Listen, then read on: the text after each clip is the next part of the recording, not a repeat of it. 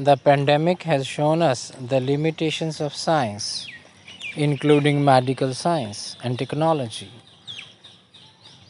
The human mechanism, the individual, is in charge of his life. He comes under the illusion as if science and technology will undo psychological discomfort, that is, pain and uncertainty he is experiencing as confusion, fear, uncertainty, and so on. Thus, he sheds his status of being in charge. Once he absorbs this discomfort, he regains his status of being in charge. Now he can use science and technology as he wishes. Man's search is for stability, stable relief, stable pleasure, and so on where he is not perturbed by losses, accidents, diseases, conflicts, inner and outer.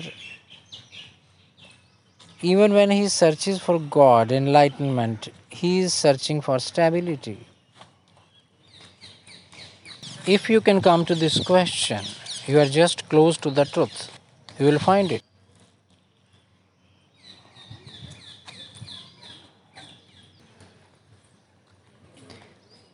Are you not relieved, stable, when not in immediate physical danger or acute physical pain, whatever be the situation?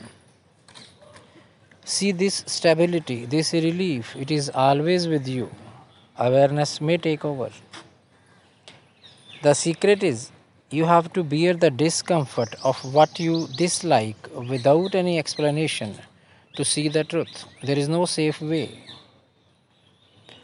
Life has evolved as more and more a multi connected process. We are using almost all the goods and services produced by others. You are connected to the world, whether comforting or bizarre. When you face anything wrong, negative, irritating, can you feel, bear this discomfort without any explanation? As you are also connected in some way with the wrong, negative, irritating situation. You have made a dent in transforming your world. Now, any action or no action is relaxed, creative. You are on the total ground.